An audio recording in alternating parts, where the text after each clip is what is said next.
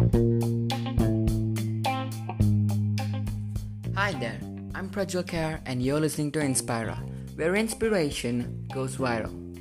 Today, we'll be discovering three personalities and let's see if you can judge who is the better person out of the three.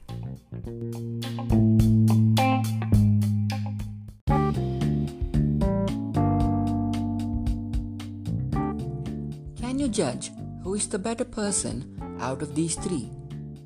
Mr. A.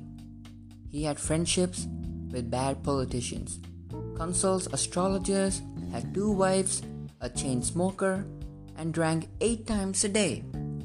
Mr. B. He was kicked out of office twice, sleeps till noon, used opium in college, and drank whiskey every evening. Finally, Mr. C. He's a decorated war hero in his country, a vegetarian, has no habit of drinking and smoking, and never cheated on his wife, and also was a wonderful painter. And if you're wondering, Mr. C is obviously the best personality out of the three, then you're wrong. Mr. A was Franklin Roosevelt, the 32nd President of the USA.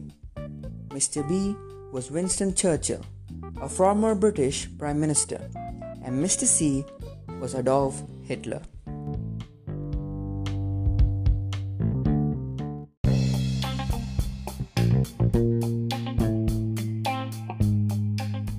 Sounds strange, but it is true.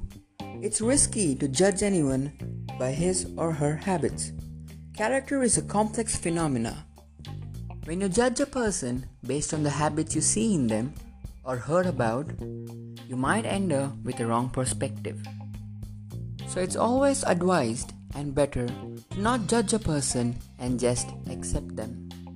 Remember, the same boiling water that can harden an egg will also soften a potato. It depends upon the individual's reaction to life that makes him unique. I'm Prajwal Kar and you're listening to Inspira, where inspiration goes viral. Bye.